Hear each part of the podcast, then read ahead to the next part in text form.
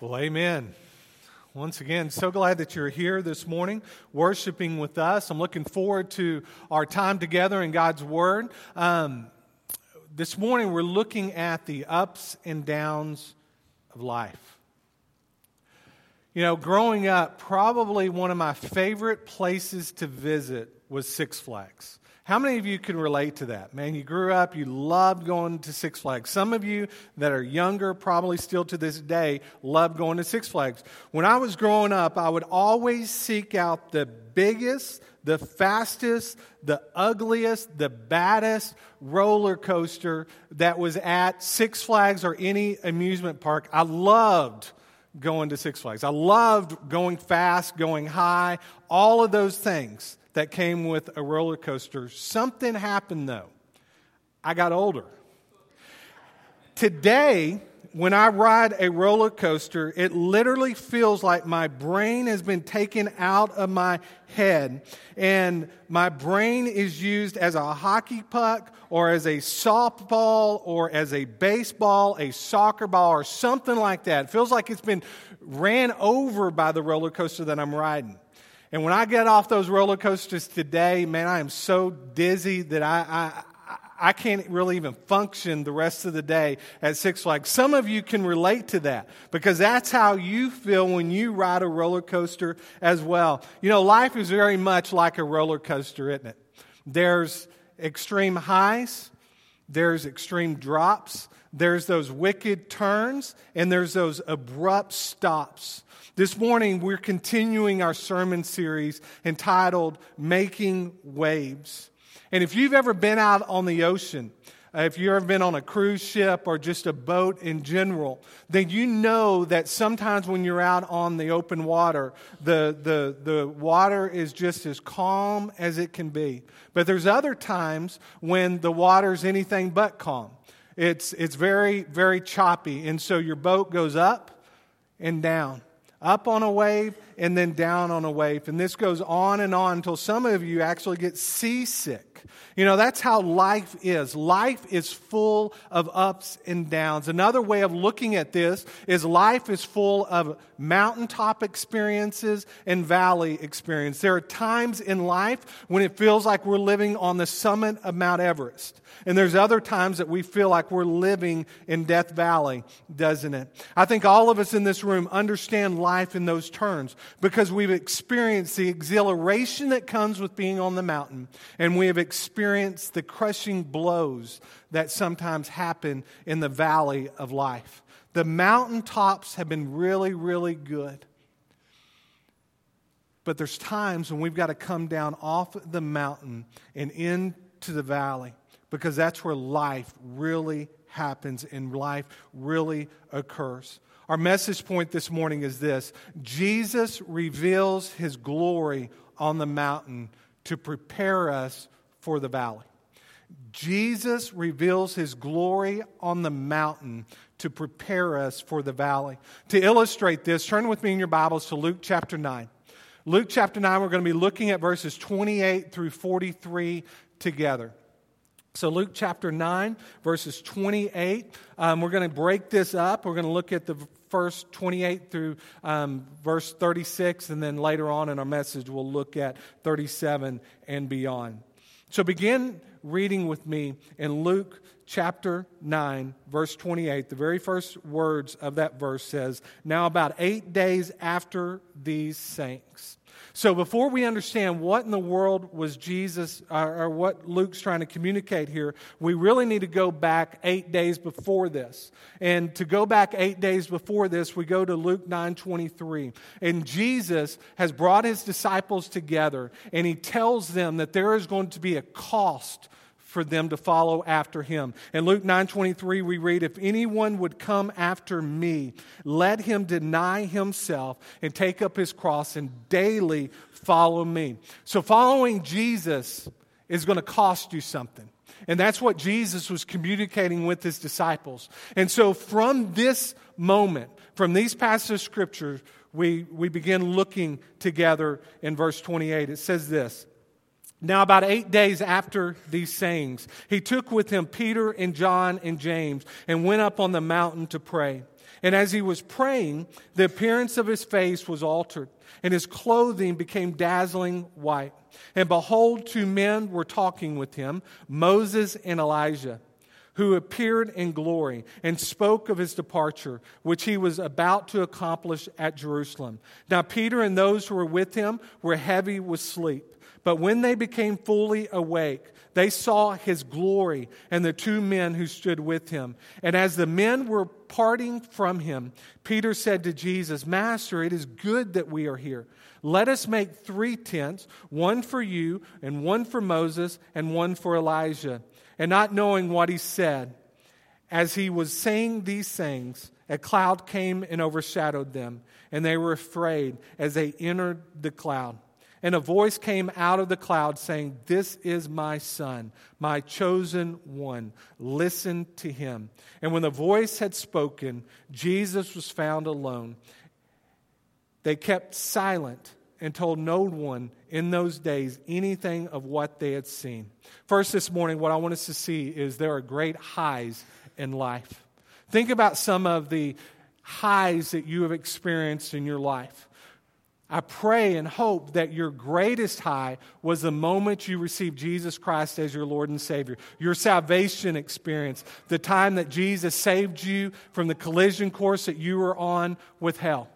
That should be the greatest moment of your life, the greatest high that you have ever experienced in your life. And then there's other highs as well. Probably graduating from high school and college, marriage, children, um, Maybe it was a job that you had that, man, just was great.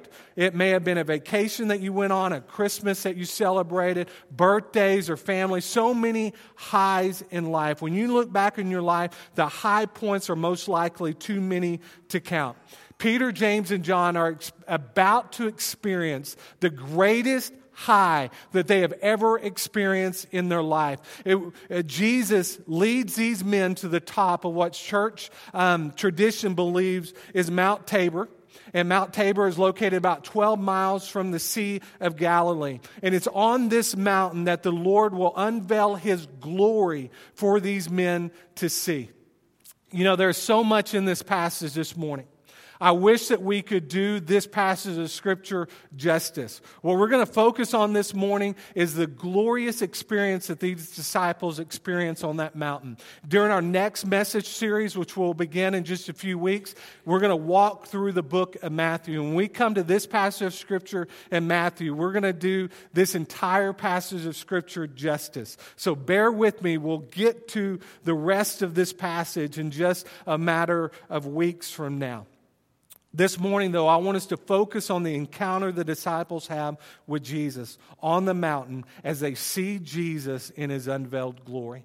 But before they see Jesus in his unveiled glory, we see what Jesus is doing. We read again in verses 28 and 29. Now, about eight days after these sayings, he took with him Peter and John and James and went up on the mountain to pray. And as he was praying, you know, it is frequently noted that prayer is a strong emphasis within the book of Luke and the book of Acts. One commentator mentions how Luke, how with Luke, prayer marked every major event in the life of Jesus as well as the life of the early church. When we go back to Luke chapter 1, one of the very first things that Jesus or that Luke documents is the temple prayer that occurred in Luke 1 9 through 10. In Luke 3 21, Jesus is seen praying during his baptism. In Luke chapter 6, Jesus prays all night long before he calls the 12 disciples to follow after him.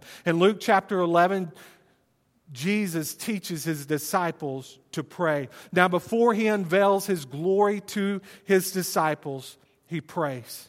Prayer was an important part of Jesus' life on earth. It was an important part of the early church. And likewise, it must be an important part of our lives as believers in the Lord Jesus Christ. As a faith family, prayer needs to be an important part of why we exist. Our third core value as a church is prayer. Prayer is vital. Prayer is important. I would say, of all of our core values, this is also probably the weakest value that we have as a faith family. Prayer needs to be at the forefront of what we do as a faith family. Prayer is where we receive the power that comes with being followers of Jesus Christ. Before the coming of the Holy Spirit, we read in Acts chapter 1 that the disciples had retreated to the upper room. What did they do in the upper room? They went to the upper room to pray. Jesus modeled the importance of prayer. Luke emphasized the importance of prayer. The disciples relied upon the power of prayer. And you and I too must rely upon the power of prayer in all that we do. If we want to experience the mountaintop highs that come with being a believer, then it is essential that we become people of prayer. If we want to experience revival within our faith family, revival within our, our city, our cities, our county, our nation, and this world, then we need to be people of prayer. I'm looking forward to in a couple weeks, we're going to talk about the waves of revival. We need a revival, don't we? We need one individually, we need one corporately, we need one nationally, we need one globally. Continue reading with me this morning. In verse 29, Jesus is praying.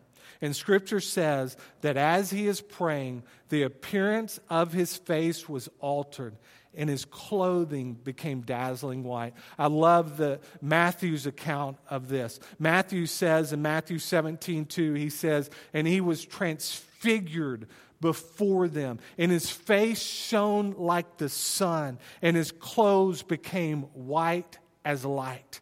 This word transfigure in Greek means metamorpho. And it's from this word that we get the word metamorphosis. Jesus' appearance literally transformed before the very eyes of his disciples. For the first 33 years of his life on this planet, his glory was veiled by his humanity, by his body, by his skin.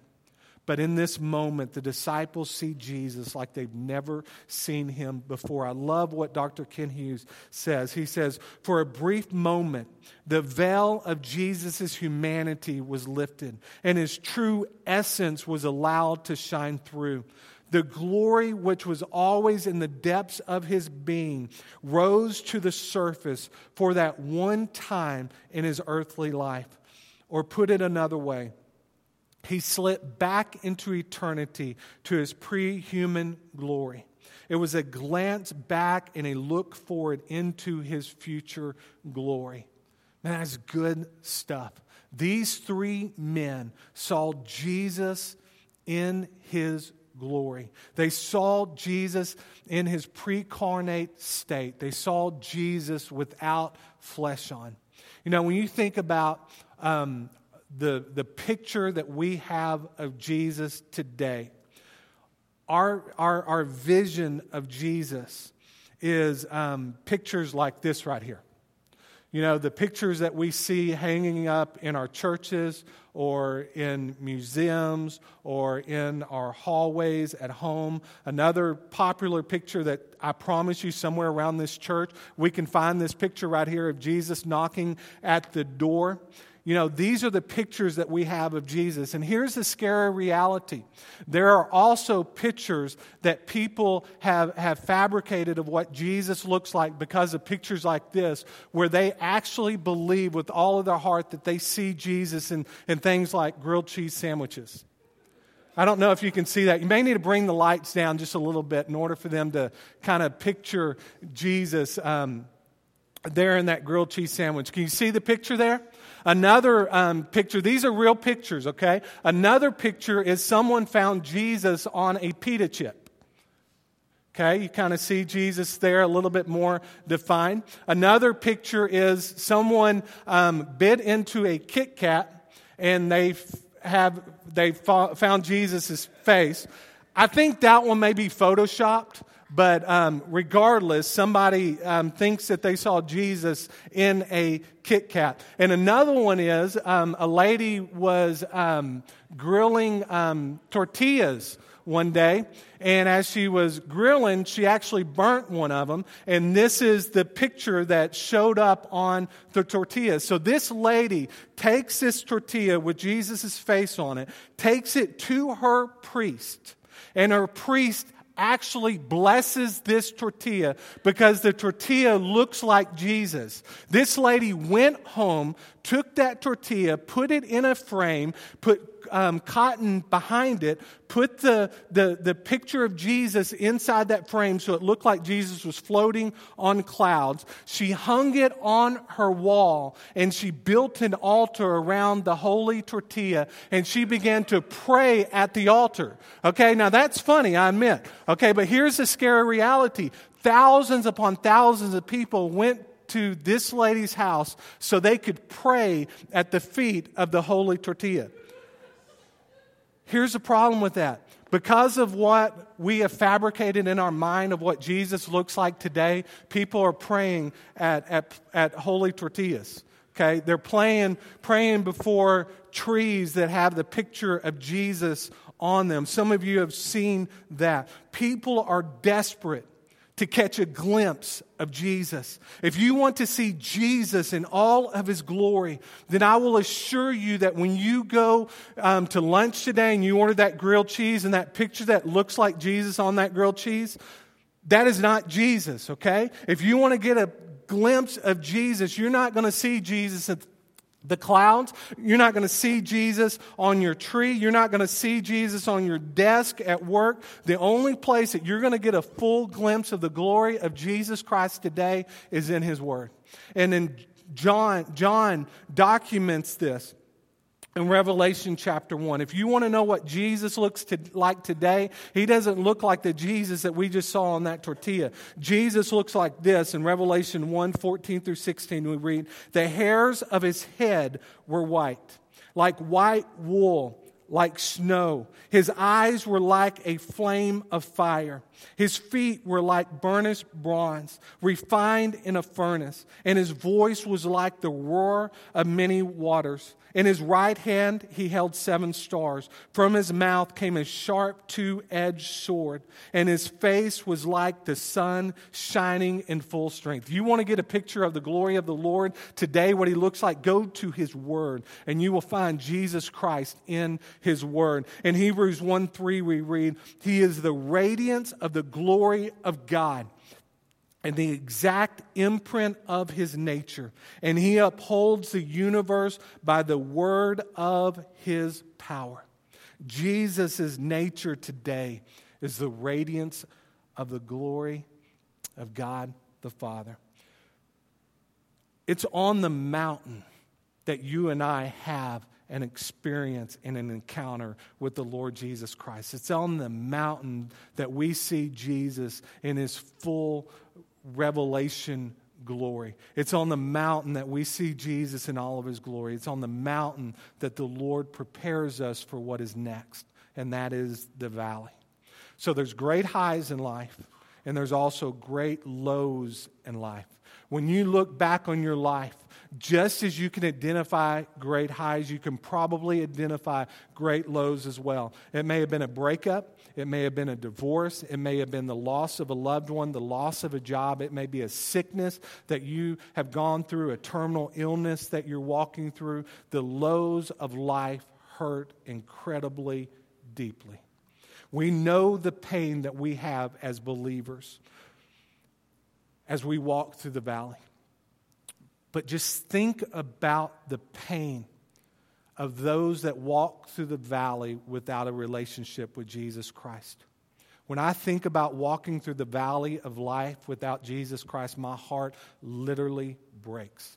I had no idea how I could have survived some of my lowest points in life without the Lord Jesus Christ.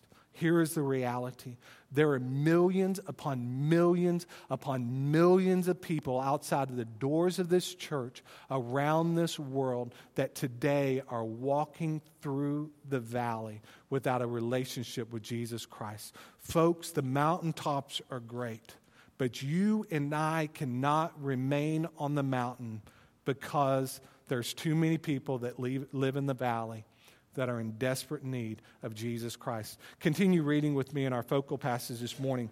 But in Luke chapter 9, beginning in verse 37, we read this On the next day, when they had come down from the mountain, a great cl- crowd met him.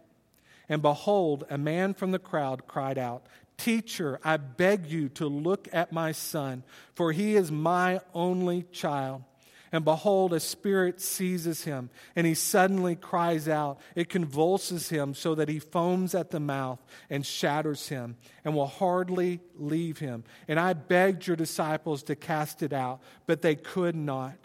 Jesus answered, O faithless and twisted generation, how long am I to be with you and bear with you? Bring your son here. While he was coming, the demon threw him to the ground and convulsed him. But Jesus rebuked the unclean spirit and healed the boy and gave him back to his father, and all were astonished at the majesty of God. Down in the valley of life, there are multitudes from every tribe and every nation that are in desperate need of an encounter with Jesus Christ. They search for answers everywhere, don't they? They try to find answers through poor relationships, bad relationships, through alcohol dependency or drug dependency, or they try to find the answers to life as they search and pursue um, money or, or wealth or fame or whatever the case might be. Our neighbors are looking for answers. Your classmates, students are looking for answers. Your coworkers are looking for answers. Many of our family members also are looking for answers. Here's the reality. Every single day, you and I get into proximity of people that are desperately hurting, that are in desperate need of Jesus Christ. They are desperately seeking someone to point them to another way, to a better way of life. And you and I have the answers, don't we? We have Jesus. Jesus declared of himself in John 14, 6, Jesus said, I am the way, the truth, and the life. No one comes unto the Father except through me. There is only one way that, that people in the valley of life are ever going to find hope, and that is through a relationship with Jesus Christ. So while Jesus Peter, John, and James are up on the mountain. This passage tells us that the rest of the disciples are where? They're down in the valley. These, there was a man that had a son who was demon possessed, and he brought his son to his disciples so that they, so that he could, they could heal this man's son, but they were unable to. And so when Jesus comes down off of the mountain, this man reports to Jesus and says, And I begged your disciples to cast it out, but they could not. How many times have people got into proximity of us or walked through the doors of this church, coming seeking answers, seeking hope, seeking love? Only to be turned away without an answer. This man needed the disciples to perform a miracle. But because of their lack of confidence, maybe because of their lack of faith, they were unable to heal this man's son. This world needs a miracle.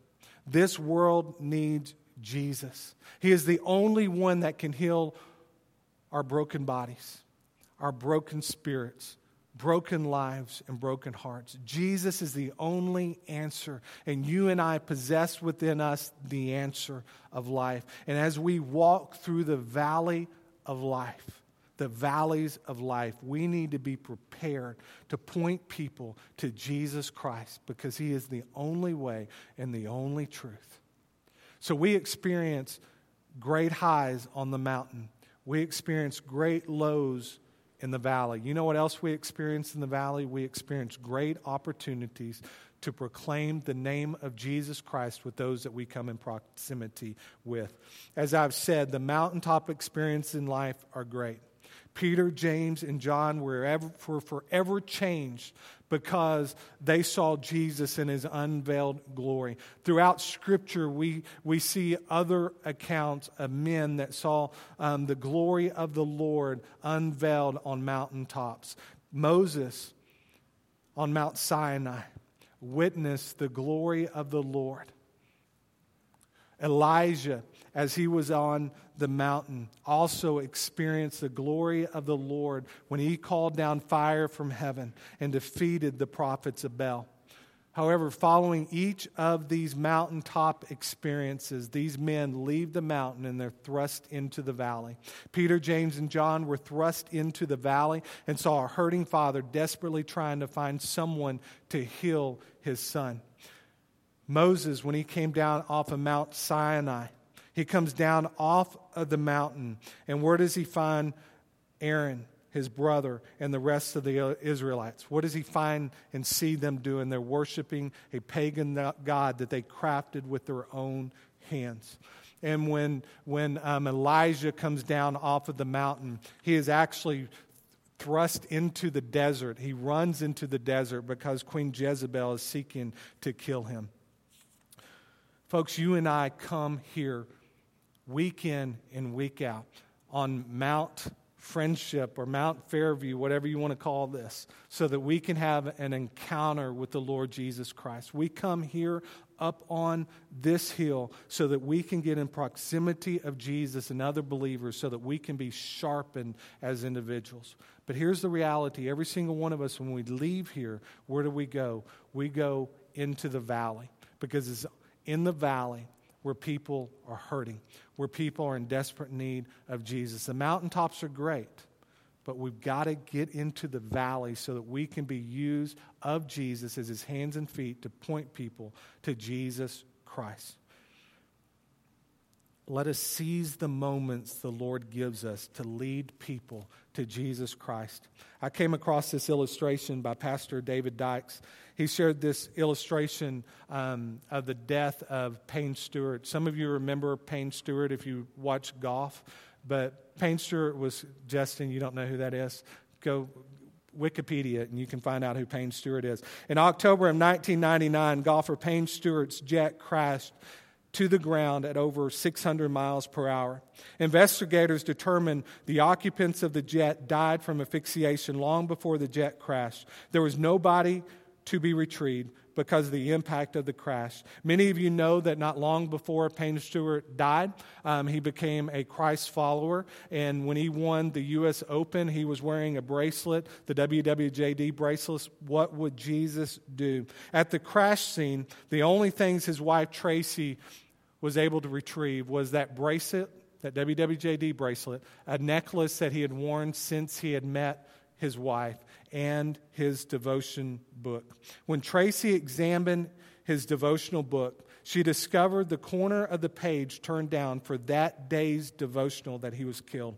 The scripture was Acts 26 18 that day, and it speaks of how our job is to open their eyes and turn them from darkness to light and from the power of Satan to God. Payne had underlined the printed prayer for that day, reading, Grant that I may be used to open the eyes of others and turn them from darkness to light, so that they may receive forgiveness of sins and an inheritance among those who have been sanctified by faith in Jesus Christ. That was perhaps the last prayer Payne prayed before he died. Tracy later observed since Payne's funeral, over a thousand people had written her, telling her that they had trusted Jesus Christ as a result of Payne's testimony and death. She wrote, It was as if God were saying, Even in the midst of tragedy, I will have a witness. It's on the mountaintops that we experience a brilliant Savior, glowing with the glory of God. It's in the valley where there are messed up people that are crying out for help. It is on the mountain where we experience holy worship. It's down in the valley where we have to work extremely hard. On the mountain, we find strength and serenity. In the valley, we find frustration and failure. It's on the mountain that we experience delight. It's in the valley that there are demons, disease, and even death. But don't worry. Don't be afraid because David declared and David wrote in Psalm 23 4 Even though I walk through the valley of the shadow of death, I will fear no evil, for you are with me. Every single day, you and I walk through the valleys. There's death literally all around us. There are dead men walking, I guess you could say. Men and women and students and children in desperate need of a Savior. As we walk through this valley of life, let's point them to the glorious Savior. Let's point them to Jesus Christ. The mountaintop experiences of life are amazing. That's where we see Jesus in his unveiled glory. But we got to come down off that mountain, don't we, into the valley so that we can be used of Jesus as his hands and feet. You know, this morning, as we come to the conclusion of our message, I mentioned at the very beginning of our message that we all experience great highs in life. There should be no greater high that you have experienced than the moment that you received Christ as your Lord and Savior. Your salvation experience should be the greatest high of your life. Some of you here this morning, as you look back on your life, you're like, man, I've never trusted Christ as my Savior. I do not know if I was to die today where I would spend eternity. If that's you this morning, and you don't have a relationship with Jesus Christ, I want to invite you this morning to make the greatest decision that you could ever make. That is to repent of your sins and acknowledge that your sins are what separates you from a, having a relationship with Jesus Christ. The Bible says in Romans 3:23 that for all have sinned and fallen short of the glory of God. The Bible also says in Romans 6:23 that the wages of sin is death. Because of our sin, what we deserve is eternal separation from God in hell. But the second part of Romans 6:23 says, "But the gift of God is eternal life in Christ Jesus." The greatest gift that God has ever provided us with is his son Jesus Christ, and it's through Jesus that you and I can enter into a relationship with God the Father and receive eternal life. So if you are here this morning and you recognize that you are still living a life separated from God because of your sin and you're in need of a Savior, then I invite you during our time of invitation to come to receive Christ as your Lord and Savior.